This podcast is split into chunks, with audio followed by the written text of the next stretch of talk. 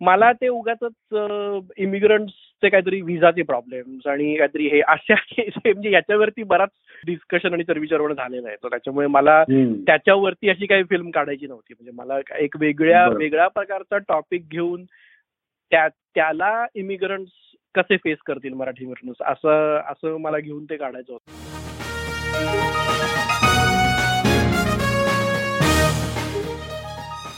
विश्वसंवाद या मराठी पॉडकास्टवर मी मंदार कुलकर्णी तुमचं स्वागत करतो. काही आगळं वेगळं हटके असं काम करणाऱ्या जगभरातल्या मराठी मंडळींशी गप्पांचा हा कार्यक्रम. विश्वसंवाद नमस्कार मंडळी. विश्वसंवाद या मराठी पॉडकास्टच्या चव्वेचाळीसाव्या एपिसोडमध्ये मी मंदार कुलकर्णी तुमचं मनापासून स्वागत करतो. आज आपण ज्यांना भेटणार आहोत ते चारही पाहुणे डी एन ए या अमेरिकेत तयार झालेल्या मराठी चित्रपटाशी संबंधित आहेत. गेल्या दोन वर्षांच्या अथक प्रयत्नांनंतर आशय जावळेकर यांनी दिग्दर्शित केलेला हा पूर्ण लांबीचा म्हणजे दोन तासांचा मराठी चित्रपट आता अमेरिकेच्या वेगवेगळ्या शहरांमधून एकोणतीस जून रोजी प्रदर्शित होतोय. नेहमीपेक्षा अगदी वेगळा विषय हाताळणाऱ्या या चित्रपटाशी संबंधित अनेक मंडळी हे अशा प्रकारचं चित्रपटाचं काम पहिल्यांदाच करतायत. अमेरिकेच्या पूर्व किनाऱ्यापासून ते पश्चिम किनाऱ्यापर्यंत राहणाऱ्या या उत्साही मंडळींनी आपापले पूर्ण वेळाचे व्यवसाय सांभाळत त्यातून वेळ काढून या चित्रपटाची निर्मिती केली आहे. आजच्या एपिसोडमध्ये आपण ऐकणार आहोत टीम डीएनए बरोबर झालेल्या गप्पा. टीम डीएनए आज तुम्ही विश्वसंवाद या मराठी पॉडकास्ट वरती सगळेजण आलेला आहात. आशय जावडेकर दीपाली म्हणजे ऋषिकेश साने आणि प्राजक्ता करंदीकर. तुमच्या सगळ्यांचं स्वागत आणि तुम्ही सगळ्यांनी मिळून अमेरिकेत केलेली पूर्ण लांबीची मराठी फिल्म डीएनए आता लवकरच रिलीज होते आहे. ही खूप छान गोष्ट आहे. आणि त्याबद्दल तुम्हा सगळ्यांचं अतिशय मनापासून अभिनंदन. यात तुमच्या फिल्म मधल्या वेगवेगळ्या अनुभवांबद्दल आज आपण बोलणार आहोत. आणि त्याची सुरुवात मला आशयापासून करायला आवडेल. की आशय कदाचित हा प्रश्न तुला बऱ्याच वेळेला विचारला गेला असेल पण मला वाटतं की तो मला विचारावाला आवडेल परत एकदा. की अमेरिकेत राहून मराठी फिल्म करावी आणि ती सुद्धा पूर्ण लांबीची असं तुला का वाटलं? सो सर्वप्रथम थँक्यू मंदार आम्हाला बोलावल्याबद्दल. थँक्स फॉर युअर टाइम त्याचं या प्रश्नाचं साधं उत्तर असं आहे की जस्ट बिकॉज आय कॅन पण uh, uh, पण म्हणजे दुसरं एक अजून विस्तृत उत्तर द्यायचं झालं तर um, आपल्यासारखे जे मराठी इमिग्रंट्स असतात जे आपल्या भारतातल्या आपल्या घराच्या बाहेर राहतात आणि कित्येक वर्ष राहतात आणि आता हल्ली असं झालंय की ऑलमोस्ट प्रत्येक घरटी एक असा माणूस कुठेतरी घराच्या बाहेर देशाच्या बाहेर असतो. आणि अशा लोकांना पण एक वेगळे अनुभव येतात त्यांना वेगळ्या अडचणी येतात त्याच्यातून ते त्यांना त्यांचा त्यांचाच मार्ग काढायला लागतो. दरवेळेला इंडियामध्ये आपण जर असलो तर आपले आपतेष्ट नातेवाईक सगळे आजूबाजूला असतात पण तसं इथे नसतं. आणि ह्या असे बरेचसे अनुभवां अनुभवांचा संचय आता आपल्यात झालेला आहे कित्येक वर्ष थांब राहून अमेरिकेमध्ये. आणि ते मला कुठल्या तरी एका फिल्मच्या द्वारे मांडावेसे वाटले. आणि अशा प्रकारची फिल्म किंवा अशा प्रकारचे अनुभव मी अशा कुठल्याही मराठी फिल्ममध्ये बघितलेले नाही आहेत आणि ते मला खूप मांडावेसे वाटले म्हणून हा घाट घातला असं म्हणायला हरकत नाही.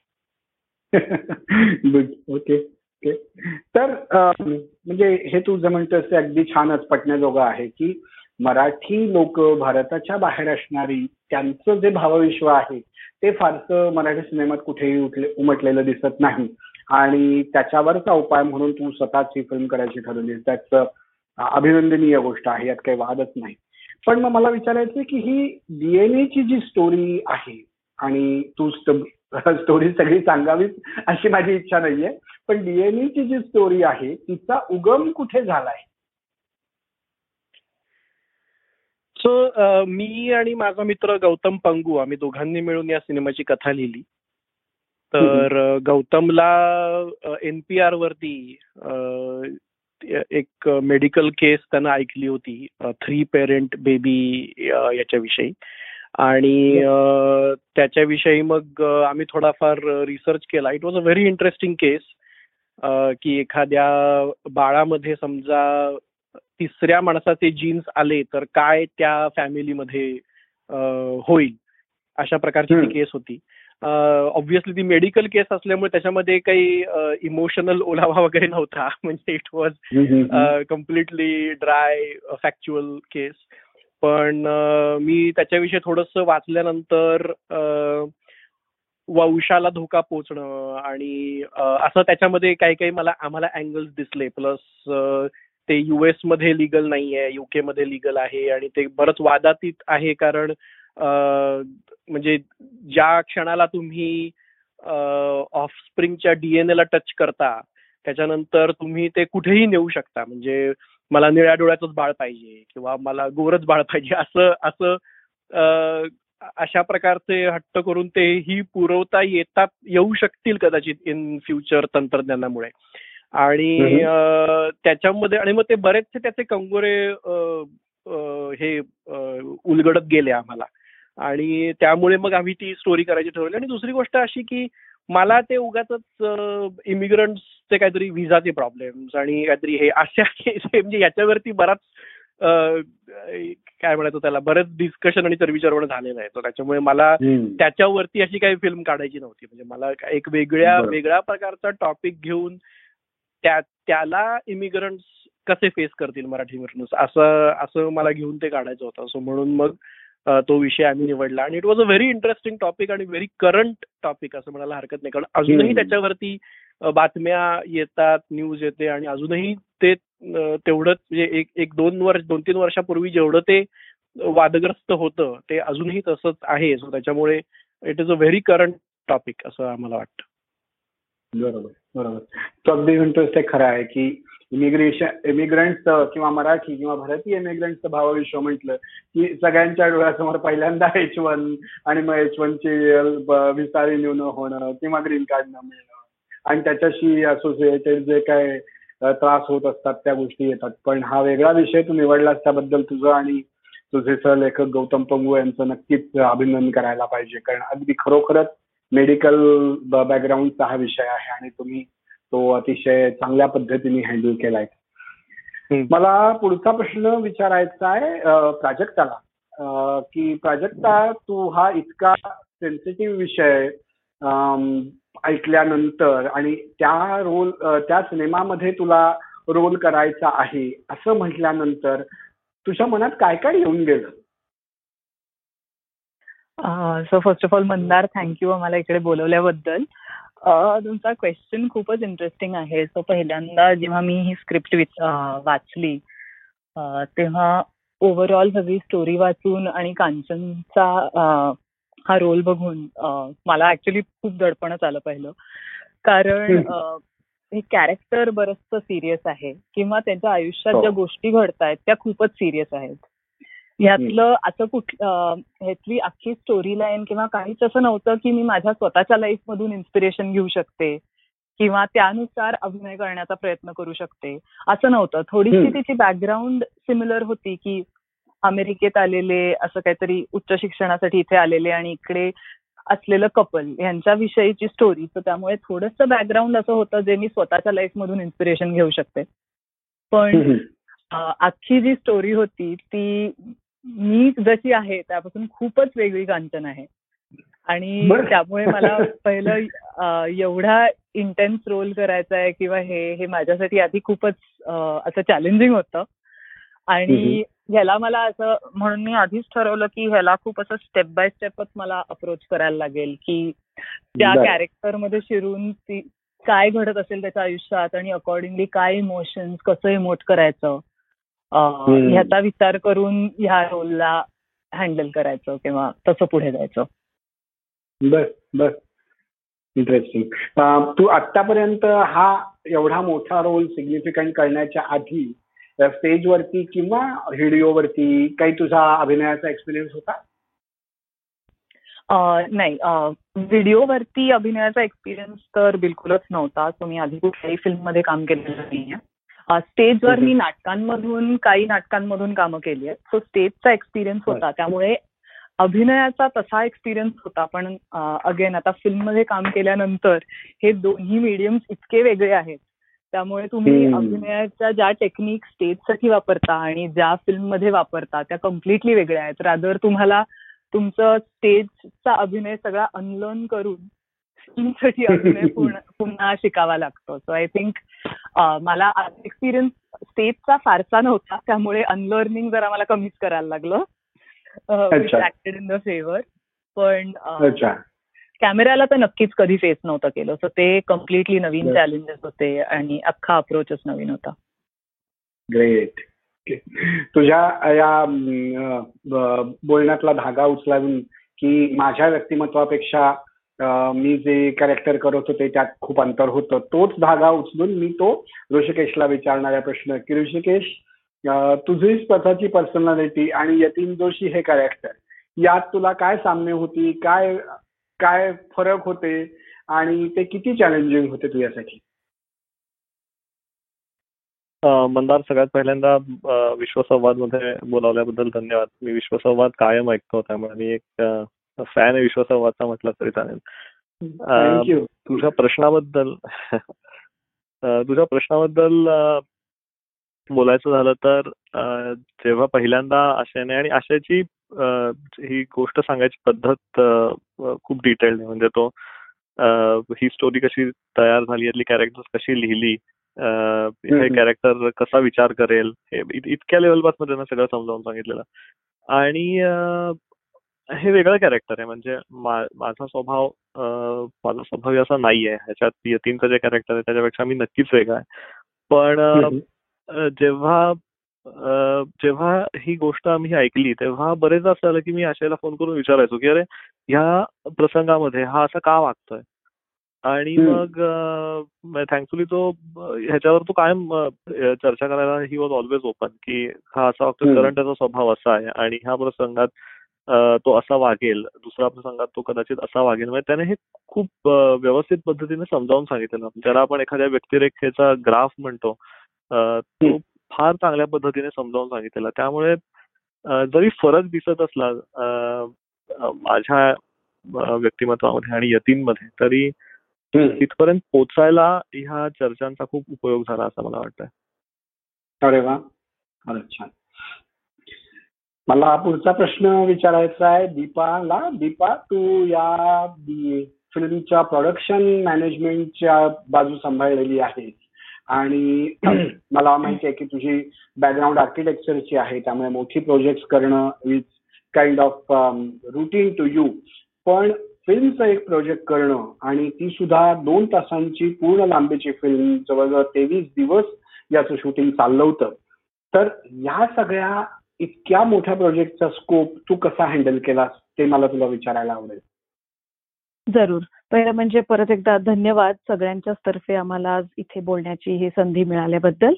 तर इन शॉर्ट जसं आशय म्हणाल इन शॉर्ट सांगायचं झालं तर द टू स्ट्रॉंग जे पॉइंट्स होते आमच्या म्हणजे तेवीस दिवसात आणि इतक्या ह्याच्यात फिल्म शूट होण्याचे तर पहिलं म्हणजे क्लिअर विजन आणि स्ट्रॉंग टीम आशयशी ओळख झाल्यापासनं किंवा आम्ही डीएनएची स्क्रिप्ट वाचल्यापासनं आशयची विजन क्लिअर होती की आपल्याला काय करायचंय आणि कसं करायचंय किंवा काय एंड प्रॉडक्ट आहे. सो स्क्रिप्ट आहे आणि एंड प्रॉडक्टचं विजन होतं. मधलं अंतर पूर्ण कर तो ब्रिज बांधणं हा आमचं काम होतं आणि त्याच्यासाठी माझ्या बरोबरीने जुई गोरे भानगावकर ही आमची प्रोडक्शन टीम आम्ही दोघी मिळून प्रोडक्शन टीमची सुरुवातीपासून काम केलं. सो ती एकदम स्ट्रॉंग व्हेरी स्ट्रॉंग लीडर आहे. तर तिने आणि मी मिळून जबाबदारी घेतली. तर त्याच्यात मेन तीन महत्त्वाच्या गोष्टी होते म्हणजे ऑफकोर्स बजेट शेड्यूल आणि लोकेशन तर त्याच्यात तिने लोकेशनचं खूप मोठी जबाबदारी उचलली. कारण तिचं घर जे होतं ते असणार होतं आमचं मेन लोकेशन आणि मग विचार असा होता की त्याच्या आजूबाजूलाच दहा मैलाच्या रेडियसमध्ये शक्यतो जर बाकीचे लोकेशन मिळाले तर म्हणजे मग आमचं स्केड्यूल त्याच्या प्रमाणे होईल आणि दॅट विल ते सगळं बजेटमध्ये बसेल. तर ते असं तिन्ही इंटरडिपेंडंट गोष्टी होत्या. आणि मग तिन्ही लोकेशनचं उचलल्यानंतर मी तसं रिमोटली काम करत होते कारण ती फिलाडेल्फिया एरियामध्ये राहते. मी इथे शार्लट नॉर्थ कॅरोलिनामध्ये आम्ही काम करायचो. आणि मग मी बाकीचं सगळं म्हणजे कास्ट क्रू थोडीफार गॅदरिंग इन्व्हेस्टर्स ह्या दृष्टीने पण मी आमच्या एक्झिक्युटिव्ह प्रोड्युसर बरोबर काम केलं. किंवा क्राफ्ट सर्व्हिसेस अकोमोडेशन लोकेशनचे आमचे सगळे परमिशन किंवा हे सगळं. या या सगळ्या ह्याच्यात मी आणि जुईनी अगदी तिने खूपच मदत केली आणि strong team was really helpful आणि उत्तरार्धात आमच्या बरोबर नितीश म्हणून जो आहे जो असिस्टंट डिरेक्टर पण आहे पण तो काइंड ऑफ जॉईन झाला प्रोडक्शन टीममध्ये जिथे त्यांनी स्केड्यूलची खूप मोठी जबाबदारी उचलली. कारण काय म्हणायचं तसं चार चार पॉइंट जर स्क्वेअर केला तर त्याच्यात स्केड्यूल बजेट आणि लोकेशन आणि इकडे क्रिएटिव्ह टीम असं जर धरलं तर स्केड्यूलचं पूर्ण पूर्ण सपोर्ट वन होल एरिया सगळ्यात नितीशने कव्हर केल्यामुळे त्यांनी ज्या प्रकारे स्केड्यूल आखलं होतं ते बरोबर त्या बावीस दिवसात कसं बसणार कसं हे होणार हे अगदी उत्तम रीतीने पार पाडलं होतं. त्यामुळे एवढा मोठा पसारा एवढा तुम्ही म्हणताय तसं एवढ्या मोठ्यापासून bringing it to micro of two hours it was a good happy journey त्या हॅपी जर्नी मधलं मला असं विचारायला आवडेल की what do you remember as your biggest challenge where you had almost a meltdown की बाप रे आता होणार की नाही? And then you recovered out of it असं काही सांगता येईल? होते ना. असे बरेच चॅलेंजेस होते. कारण पहिला म्हणजे चॅलेंजेस म्हणायला गेलं तर बरेच होते. कारण पहिला म्हणजे सुरुवातीला जेव्हा प्रोजेक्टच्या दीड वर्षभर आम्ही जवळजवळ काम केलं ह्या प्रोजेक्टवरती सो सुरुवातीला जेव्हा आम्ही विचार केला ऑडिशन झाल्या सगळं झालं तर एक कोणीतरी कॅलिफोर्नियाहून येणारे कोणी टेक्ससहून येणारे आणि वेगवेगळे भाषिक लोक होते आणि ते सगळं कसं सांगत बसणार that was one of one of the challenges त्याच्यानंतर दुसरं चॅलेंज होतं म्हणजे लोकेशन सर्टन लोकेशन आम्हाला अगदी एकेका फक्त अमुक एक साडेचार म्हणजे साडेचारला बाहेर पडलंच पाहिजे असे होते. उदाहरणार्थ उदाहरणार्थ एक हॉस्पिटल होतं किंवा एअरपोर्ट होतं. तिथे आम्हाला त्यांनी एवढीच वेळ दिलेली होती आणि त्याच दिवशी म्हणजे एअरपोर्टचं शूटिंग व्हायच्या आठ दिवस आधी आम्हाला माहिती होतं. मला आठ दिवस आधी कळलेलं होतं की त्या दिवशीच तिथे अमेरिकेचे प्रेसिडेंट उतरणार होते. त्याच्यानंतर अजून एक गव्हर्नर उतरणार होते. सो शेवटपर्यंत आम्हाला असं कळत नव्हतं की आम्ही जे जे आखलंय जे जे प्लॅन केलंय ते सगळं होणार आहे की नाही त्या दिवसभरामध्ये. किंवा पण लकीली एव्हरीथिंग वेंट वेल आणि म्हणजे लिटरली मेल्टडाऊन जसं म्हणता येईल तसंच त्या दिवशी झालं होतं की ओके इट इज होईल असं वाटत नव्हतं आणि झालं पूर्ण. सो दॅट वॉज दुसरं चॅलेंज अजून एक म्हणजे तुम्ही चॅलेंजबद्दल विचारताय म्हणून मी सांगते की दुसरं अजून एक चॅलेंज म्हणजे लोकेशनची इंटरडिपेंडन्सी पण खूप होती. आमचं जे मेन लोकेशन जुई गोरे भानगावकर हिचं घर होतं. आणि तिथे ते राहतं घर होतं. म्हणजे त्यांचं चालू राबता मुलं शाळेत जात आहेत हे होत आहे आणि आम्ही स्केड्यूल सुद्धा त्याप्रमाणे असं करा केलं होतं की मग मुलं शाळेत गेल्यावर हे हे शॉर्ट झाले पाहिजेत. मुळे किंवा आधी हे व्हायला पाहिजे. असं ते एन्व्हिजन करताना सुरुवातीला असं वाटत नव्हतं की this will all you know happen जेव्हा चालतं घर आहे. पण it all fell in place so फारच छान. खूप खूप मोठ्या चॅलेंजेस मधनं तुम्ही सगळ्यांनी ही फिल्म कंप्लीट करण्याचं अचीव केलंय. त्याबद्दल खरोखरच मला तुमचं पुन्हा एकदा खूप कौतुक करावं असं वाटतं. मला पुढचा प्रश्न विचारण्यासाठी परत प्राजक्ताकडे वळायचं आहे. प्राजक्ता तू जे मग अशी सांगितलं की तुझं कॅरेक्टर वेगळं आहे तुझी पर्सनॅलिटी वेगळी आहे आणि कांचनची व्यक्तिमत्व अगदी वेगळं आहे. या दोन्हीची सांगड घालताना तुला तुझ्या स्वतःबद्दल काही नवीन कळलं का? तुला स्वतःबद्दलच्या काही नवीन जाणीवा झाल्या का? स्वतःबद्दल काही नवीन माहिती मिळाली का? असं काही सांगू शकशील का? सो कांचनची भूमिका करताना मला असं बऱ्याच गोष्टी होत्या. सो ऍक्च्युली त्यांनी कॅरेक्टर स्केच खूपच डिटेल्ड केलं होतं. शिवाय कांचनबद्दल विचार करताना आम्ही आधी असं काही एक्सरसाइजेस केले की आशाने माझ्या बरोबर एक शीट शेअर केली होती ज्याच्यामध्ये कांचन बद्दलचे अनेक प्रश्न विचारले होते. की तिचा आवडता रंग काय असेल? एका वर्गामध्ये जर ती बसली तर ती पुढे फर्स्ट बेंचवर बसेल का शेवटी जाऊन बसेल? आणि सुरुवातीला या गोष्टी करताना मला असं वाटत होतं की ह्याच्यातून नक्की काय साध्य होतं. पण हे असे अशा वेगवेगळ्या प्रश्नांची उत्तर देऊन आय थिंक आम्हाला कांचनबद्दल अजून म्हणजे कांचन उलगडत गेली. तिच्याबद्दल खूप माहिती कळली. आणि तसं लिहिताना आणि ह्याची उत्तरं देताना असं थोडंसं होतं की तुम्ही स्वतःच्या बाबतीत तुम्हाला जे वाटत असतं की ह्या सिच्युएशनमध्ये मी असं करीन. आणि तशा विचाराने तुम्ही ते कॅरेक्टर थोडंसं तुम्ही तुमचे इनपुट पण त्या कॅरेक्टरमध्ये घालत असता. सो आय थिंक काही काही सिच्युएशनमध्ये मला असं म्हणजे काही नवीन कळण्यापेक्षा मला असं वाटलं की काही सिच्युएशन जर माझ्या आयुष्यात झाले असते तर मी ऍक्च्युली जास्त खोलातून त्याचा विचार केला की मी नक्की काय स्टेप्स घेतल्या असं मला वाटतं की ओके हे मी केलं नसतं कधी. पण जसं तुमच्या कॅरेक्टरला आणि सिच्युएशन जास्ती समजत जातात तुम्हाला तसं तुम्हाला प्रश्न पडत जातो की अरे एखाद वेळेस मीही मे बी हेच केलं असतं. सो अशा काही गोष्टी रिअलाइज होतात. मोर देन एनिथिंग की वेन यू सी अशा छोट्या छोट्या ऍस्पेक्टनी की बिकॉज तुम्ही अजून विचार करत राहता त्याच्या बाबतीत ती सिच्युएशन कशी क्रिएट होतीये त्याला काय फॅक्टर्स रिस्पॉन्सिबल आहेत? आणि असं सगळं बघता म्हणून काही काही गोष्टी मला असं कन्फर्म्ड असं नाही सांगता येणार की हे माझ्याबद्दल काही असं वेगळं कळलं मला. पण असं बरेचदा मला वाटलं की ओके मी म्हणतेय की मी ह्या सिच्युएशनमध्ये असं कधीच नाही रिॲक्ट करणार. किंवा हे ही रिॲक्शन मला अतिशय इलॉजिकल वाटतेय. पण खरंच आता एन्व्हायरमेंटली सिच्युएशन खरंच अशी असेल तर मे बी मी तसंच वागीन. अच्छा अच्छा. That's a good good revelation right something completely new Hrishikesh मला तुला असं विचारायचं आहे की आपण मगाशी बोललो की आशयनी खूप डिटेल कॅरेक्टरबद्दल सांगितलेलं होतं. पण या संपूर्ण अनुभवानंतर ऍक्टिंगमध्ये आणि स्पेशली सिनेमातल्या ऍक्टिंगमध्ये जे काही बारकावे असतात किंवा ज्या तांत्रिक गोष्टींची जाणीव ठेवून किंवा तांत्रिक गोष्टींकडे लक्ष देत देत तुम्हाला नॅचरल ऍक्टिंग करायचं असतं. तर त्यातला कुठला पार्ट तुला सगळ्यात महत्त्वाचा आणि चॅलेंजिंग वाटला तुझ्या एकूण काम करताना?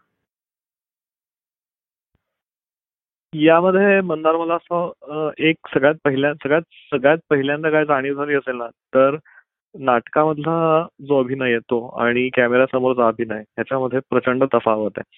मी सुरुवातीला काही नाटकांमध्ये काम केलेलं पण जेव्हा मी रिहर्सल सुरू केल्या तेव्हा असे बरेचदा म्हणायचं की अरे हे फार नाटकी होत आहे हे म्हणताना तू फार स्टेजवर गेलास.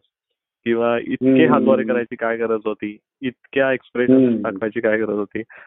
तर हे जे होतं ते हे हळूहळू आम्ही हळूहळू शिकत गेलो मी की ओके कदाचित हा संवाद आहे हा डायलॉग आहे तो असा म्हणायला हवा. किंवा असे ह्याला एक शब्द वापरतो कायम की सटल ऍक्टिंग ते सटल ऍक्टिंग हा जो प्रकार होता ना हा हा एक शिकायला मिळाला. म्हणजे अजून शिकणार आय नो पण एक सटल आणि कॉन्फिडंट रे. सटल आणि ह्याची ओळखही झाली आणि ते शिकायलाही मिळालं. हा एक फार छान अनुभव होता.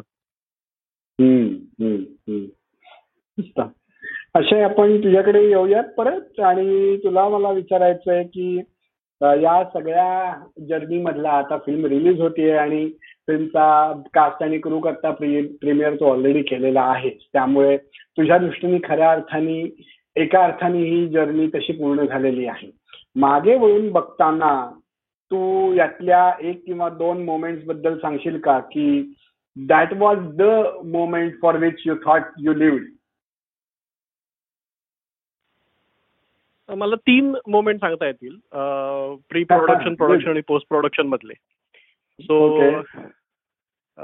प्री प्रोडक्शन मधले प्री प्रोडक्शन मधला एक क्षण ज्याचे ऋषिकेश आणि प्राजक्ता सुद्धा साक्षीदार आहेत. आम्ही स्क्रिप्ट लिहिलं मी आणि गौतम तेव्हा एक दोन अडीच वर्ष आम्ही स्क्रिप्ट लिहिलं. जसं स्क्रिप्ट लिहिलं त्यावेळेला कम्प्लिटली ते जे कॅरेक्टर्स होती त्यांची पहिल्यांदी तर नावं सुद्धा नव्हती. म्हणजे पहिल्यांदा आम्ही नुसतं तो आणि ती असं लिहिलं होतं स्क्रिप्ट त्याच्यानंतर त्यांची नावं आली यतीन आणि कांचन. त्याच्यानंतर त्यांना चेहरे नव्हते. मग वेगवेगळ्या ऑडिशन्स जेव्हा झाल्या त्यावेळेला वेगवेगळे चेहरे समोर यायला लागले त्या कॅरेक्टर्सचे आणि मग प्रत्येक चेहरा मी त्या कॅरेक्टरमध्ये घालून बघायचो की ओके असा हे कॅरेक्टर ह्या चेहऱ्याचं असेल तर कसं दिसेल वगैरे वगैरे. आणि मग नंतर ऋषिकेश आणि प्राजक्तांची निवड झाली आणि मग आमची पहिली रिहर्स रिहर्सल झाली डेलावेअरमध्ये माझ्या घरी. आणि ती रिहर्सलचा पहिला वीकेंड जो होता त्यावेळेला त्या दोघांनी माझ्यासमोर ऋषिकेश आणि ऋषिकेश आणि प्राजक्तानं माझ्यासमोर यतीन आणि कांचनची कॅरेक्टर्स जे त्यांचे डायलॉग्स म्हणून दाखवले आम्ही ऍक्शन्स वगैरे केल्या आणि मला आठवते की ती रविवारी रात्री रिहर्सल संपल्यानंतर मी रात्रभर झोपू शकलो नाही याचं कारण. हे की ती जी दोन वर्ष जी बाळ मी वाढवत होतो माझ्या मनामध्ये ती मला माझ्या डोळ्यासमोर दिसली आणि. मला आठवतं की मी दोघांनाही ईमेल केला होता त्या दिवशी पहाटे की म्हटलं की म्हणजे तुम्ही लिटरली माझ्यासमोर उभी केलीत ती कॅरेक्टर्स आणि तुम्ही मला फक्त ती कॅरेक्टर्स द्या आणि मी तुम्हाला एक अतिशय चांगला एक्सपिरियन्स देईन फिल्म करायचा आणि दॅट वॉज. मीन खूपच तो माझ्यासाठी इमोशनल अनुभव होता हा प्री प्रोडक्शनचा. अनुभव. प्रोडक्शनचा अनुभव असा होता की प्रोडक्शनमध्ये खूप मोठी व्हॅल्यू ऑडिशन अशी झाली की आमचा सिनेमॅटोग्राफर आला. सिनेमॅटोग्राफर मी रवींद्रनाथन त्याचं नाव. आणि माझा स्टोरी बोर्ड होता. त्या स्टोरी बोर्डमध्ये बऱ्याचशा इमेजेस होत्या. आणि मी त्या त्याला समजावून सांगितलेल्या होत्या. आणि त्याला त्या इतक्या परफेक्ट कळलेल्या होत्या की तो. त्यानं कॅमेरा लावून त्याच्या कॅमेऱ्यामधून जेव्हा त्या स्क्रीनवरती मला त्या इमेजेस दिसायच्या त्यावेळेला असं मला म्हणजे अश्रू आवरायचे नाहीत ह्याचे सुद्धा सगळे. साक्षीदार आहेत म्हणजे सगळ्यांना हे रेझोनेट होईल की म्हणजे एक्झॅक्टली जी इमेज दिसलेली आहे स्टोरी बोर्डमध्ये ती तशीच्या तशी जेव्हा तुम्हाला तुमच्या स्क्रीनवरती दिसते रेकॉर्डरमध्ये त्यावेळेला. म्हणजे आनंदाला पारावर उरत नाही असं आहे. तो खूपच सुंदर एक्सपिरियन्स होता तो. बरेचदा मी म्हणजे जेव्हा शॉर्ट संपल्यानंतर कट म्हणायचो त्यावेळेला असं मला ते म्हणता यायचं नाही. इतकं मला तो हुंदका अनावर झालेला असायचा. एवढं एवढी ती एवढा तो अमेझिंग एक्सपिरियन्स होता. आणि पोस्ट प्रोडक्शन पोस्ट प्रोडक्शनमध्ये एडिटिंगचा एक्सपिरियन्स म्हणजे एडिटिंग हे माझ्यासाठी सगळ्यात आनंददायी गोष्ट आहे फिल्ममध्ये मी- असं नेहमी म्हणतो की मी फिल्म करतो कारण मला एडिटिंगला फुटेज हवं असतं तर सो एडिटिंग होत असताना जेव्हा ते सीन्स उभे राहतात कारण कसं होतं की तुम्ही जेव्हा शूट करता त्यावेळेला जसं प्राजक्ता म्हणाली की completely out of order shoot करता तुम्ही म्हणजे असं कधीच नसतं की हो. क्रोनॉलॉजिकली शूट केलेलं असतं आणि त्यामुळे सगळे जे सीन्स असतात ते कम्प्लिटली फक्त ब्रेन मध्ये असतात. ते ऍक्च्युअल समोर नसतात. आणि जेव्हा एडिटिंगमध्ये ते सीन्स उभे राहतात आणि अशा वेगवेगळ्या टेक्स्ट मधून वेगवेगळे त्याच एका इमोशनचे वेगवेगळे पैलू मला ऍक्टर्स मधून दिसतात. आणि ते वेगवेगळे करून तिथे आणून ते शॉर्ट्स त्याची एकाच सीनची अशी व्हेरियस कॉम्बिनेशन करून तुम्ही बघू शकता की कुठलं ते चांगलं आहे. That is another experience all together म्हणजे you basically write the entire film all over again in editing. आणि. हा आणि दॅट वॉज अनबिलिव्हेबल एक्सपिरियन्स म्हणजे तो मी कधीच विसरू शकणार नाही. म्हणजे, खूपच सुंदर एक्सपिरियन्स आहे एडिटिंगचा सो असे तीन एक्सपिरियन्सेस मला खूप असे जाणवले आणि लक्षात राहिलेले एक्सपिरियन्सेस आहेत. हो ग्रेट ग्रेट ग्रेट दीपा तुला असा काही आहा मोमेंट शेअर करता येईल? आहा मोमेंट म्हणजे अगदीच प्रश्नच नाही की दोन असे मला वाटतं की आहा मोमेंट्स आहेत आणि साधारण ते दोन्ही एकाच दिवशीचे आहेत. एक म्हणजे. आमचा सिनेमा आणि दोन्ही ऍक्च्युली एका दिवशी एका लोकेशन होते शार्लेट एअरपोर्टला जेव्हा आमचं फायनल फिल्मिंग झालं तेव्हा पहिला मोमेंट असा होता की शेवटचा फायनल सीन चालू होता आणि जसं म्हणजे स्टोरीचं मला इथे काही फारसं रिव्हील करायला नाही पाहिजे कारण मला प्रेक्षकांनी जाऊन बघण्यात जास्त आनंद आहे. तर. शेवटच्या शॉटला शेवटच्या शॉटला आशय खूप म्हणजे ह्याच्यात एनग्रॉस एकदम प्राजक्ता आणि ऋषिकेशला सांगत होता की हे काय करायला पाहिजे काय नाही. तसं आमच्या सिनेमामध्ये आमच्या चित्रपटामध्ये एक छोटी मुलगी आहे मैत्रेयी साने. तर.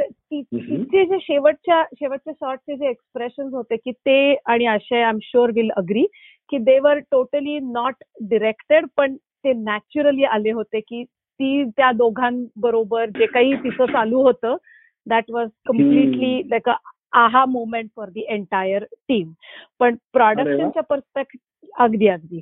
प्रोडक्शनच्या पर्स्पेक्टिव्हनी जी आहा मोमेंट होती ती म्हणजे मला सांगायला आवडेल की जरी मी पूर्णपणे अशी सिनेमा एकत्र करायचा हे ठरवल्यानंतर पूर्णपणे लॉजिस्टिक्सचं चार्ज घ्यायचा असं ठरवलं होतं आणि असं आम्ही डिसिजन घेतला होता. तरीही मी पर्सनली ऍज यू सेड की मी आर्किटेक्ट आहे तर माझ्या डीएनए मध्ये पण क्रिएटिव्हिटी असल्यामुळे आमच्या क्रिएटिव्ह टीमचं समाधान होईपर्यंत फिल्मिंग होत राहायचं आणि करत राहायचो. कारण मला I could feel the creativity or the creative satisfaction so शेवटच्या दिवशी आम्हाला शार्लट एअरपोर्ट आणि तो आमचा स्केड्यूल प्रमाणे पण शेवटचा हे होता शॉट होता. सो शार्लट एअरपोर्ट आम्हाला पूर्ण बिकॉज पूर्ण टीएसए वगैरे कडनं परमिशन मिळालेली असल्यामुळे होमलँड सिक्युरिटीकडनं परमिशन मिळाली असल्यामुळे एक पूर्ण दिवसाचा स्लॉट मिळालेला होता. आणि पूर्ण दिवस आम्ही फिल्मिंग केलं आणि आशय आणि उनी आमचा जो क्रिएटिव्ह डिरेक्टर सिनेमॅटोग्राफर आहे त्यांनी अनेक अँगल सगळं सगळं फिल्मिंग पूर्ण झालं. आम्ही तिकडनं निघालो. गाडीत बसलो आणि सगळ्या त्या टीएसएच्या ऑफिसर्सना होमलँड सिक्युरिटीच्या ऑफिसर्सना थँक्यू बाय बाय सगळं करून निघालो. आणि गाडीत बसायच्या आधी दहा मिनिटं का मला वाटतं गाडीतच उनी मला म्हणाला की दीपा एक एक शॉट अजून मिळाला असताना तर आपली फिल्म वुड विल बी एकदम टॉपला तिथे मला म्हणजे फक्त की म्हणलं आता परत एअरपोर्ट कारण एअरपोर्टच्या permission is very you know तर मी म्हटलं कसं शक्य आहे? काय काय करता येईल? काय करता येईल? आणि एकीकडे मी क्रिएटिव्ह टीमचं मला समजत होतं की आशयला आणि उनीला हे जर मिळालं तर आणि ते कायमचं राहील. तर ते कुठेही तो सल राहायला नको की आपलं तेवढंच राहिलं असं. मी फोन उचलला. संध्या संध्याकाळचं साडेपाच वाजून गेले होते. एअरपोर्ट ऑफिशियलची बाई जी आता आमची अतिशय चांगली मैत्रीण झालेली आहे तिने फोन उचलला घरी असून सुद्धा आणि मी तिला स्पष्ट सांगितलं की आणि ती दिवसभर आमच्या बरोबर होती. स्पष्ट सांगितलं हे असं असं झालेलं आहे. आम्हाला तो एक शॉट घ्यायचा आहे. तेवढा फेवर आम्हाला मिळेल का? तिने त्या ऑफिसरना फोन केला. त्यांनी सांगितलं दुसऱ्या दिवशी सकाळी साडेसातला इथे हजर राहा. अर्धा तास फक्त आम्ही तुम्हाला देऊ. आणि तो मिळाल्यानंतरचा आनंद मी आशय उनी ह्या सगळ्यांच्या चेहऱ्यावर पाहिला. तर तेव्हा that was that is the aha moment which will go forever with me की आपल्या कुठलंही काहीही समाधान म्हणजे पूर्ण झालं कोणाचंच काही असं अपूर्ण राहिलं नाही की हे व्हायला पाहिजे ते झालं नाही किंवा दॅट फारच छान फारच छान. आपली बऱ्याच वेळापासून ह्या गप्पा चालल्या आहेत. या मुलाखतीचा शेवट करताना मला ऋषिकेश आणि प्राजक्ता या दोघांनाही एकच प्रश्न कॉमन विचारायचा आहे. आणि मी मे बी तो ऋषिकेशपासून चालू करतो. ऋषिकेश समजा हिला ही फिल्म तुला पूर्णपणे पहिल्यापासून परत शूट करायची असं सांगितलं तर तू काय वेगळं करशील? मंदार खरं सांगू का ही फिल्म इतकी छान आहे आणि ही इतकी सुंदर झाली आणि this is my first film म्हणजे माझं पहिलं प्रेम आहे. त्यामुळे मला ह्याच्यामध्ये एका काडीचा सुद्धा बदल नकोय. पण पण समजा तू असं म्हणाला असं तर मला फिल्ममध्ये काही बदलायला नाही आवडणार. पण कदाचित मी म्हणेन की माझ्या बाजूने मी अजून जास्त होमवर्क करेन. जे एक्सरसाइज आम्ही केलेले होते सुरुवातीला रिहर्सल केलेल्या किंवा व्यक्तिरेखा या समजून घेण्यासाठी ज्या काही स्टेप्स केलेल्या होत्या त्या. किंवा कदाचित मी आशय बरोबर बसून आशयला अजून विचारून अजून काही चित्रपट बघेन की ज्याचा फायदा होईल मला ह्या पुन्हा एकदा ऍक्टिंग करायसाठी. पण टू बी फ्रँक मी अजून बदलणार नाही. काय बरोबर आय कॅन इमॅजिन की तुला काय वाटत असेल ते. आपण हाच प्रश्न प्राजक्ताला विचारूयात की प्राजक्ता तुला काय बदलावायला आवडेल? सो खूप ऑनेस्टली सांगायचं तर आता ही माझी पहिली फिल्म आहे. त्यामुळे ह्या सगळ्याच मीडियमसाठी मी मी या मीडियममध्ये एंटायरली नवीन आहे. सो मला ह्या बाबतीत खूपच अशी रिस्ट्रिक्टेड माहिती होती. आणि त्यामुळे इथे मी खूप जास्ती एक्सपेरिमेंट करण्याचा ह्या प्रयत्न केला असं मला वाटत नाही. फॉर एक्झाम्पल म्हणजे कुठला सीन करायचा आता. तर मी माझा अप्रोच या फिल्मसाठी असा होता की since I am very new to this मी आधी डिरेक्शन घ्यायचे आणि मग त्या बाउंड्रीजमध्ये राहून मी वेगवेगळ्या गोष्टी ट्राय करायचे.